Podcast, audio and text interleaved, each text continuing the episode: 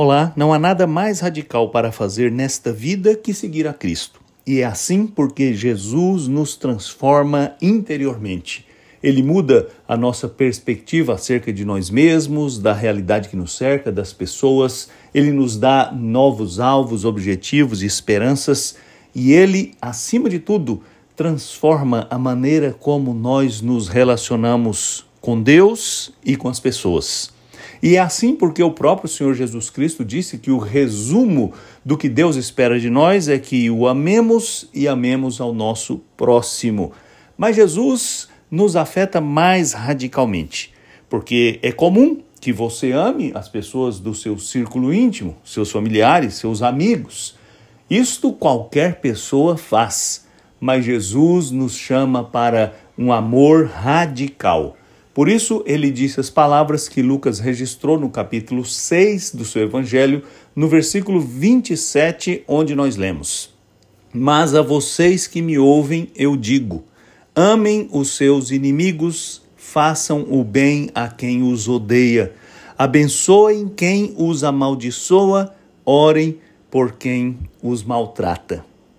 Isso é muito radical. E agindo assim, nós demonstraremos que de fato seguimos a Cristo, porque foi exatamente assim que ele agiu conosco. Ele veio a este mundo e foi caluniado, odiado, perseguido, e mesmo assim ele amou. Ele entregou a sua vida por aqueles que o maltrataram. E pregado na cruz, ele orou a Deus em favor dos seus algozes, pedindo ao Pai que não lhes imputasse a culpa pelo ato que haviam praticado. Fazendo assim, você se assemelhará a Jesus Cristo e sua vida será um instrumento poderoso nas mãos de Deus para transformar a realidade ao seu redor.